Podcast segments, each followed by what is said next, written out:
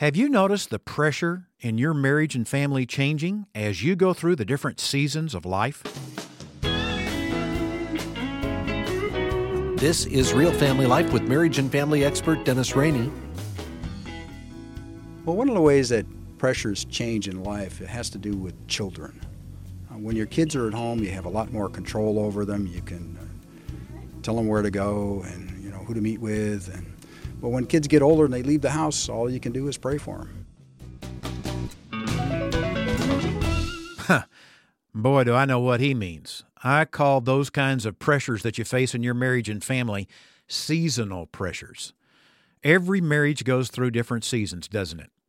Now, I'm not talking about the seasons in a calendar year. I'm talking about moving from newly married to adding kids to your life. Then from children becoming school age to adolescent age children. Then transitioning toward the years of the empty nest and beyond. Each of those seasons come with added pressures that a couple needs to realize if they're going to deal with them properly. One final thought. As with any kind of pressure, you need to step back, examine your values, and decide what really matters to you and your spouse. And you may need to do that quite often during the different seasons of your marriage and family.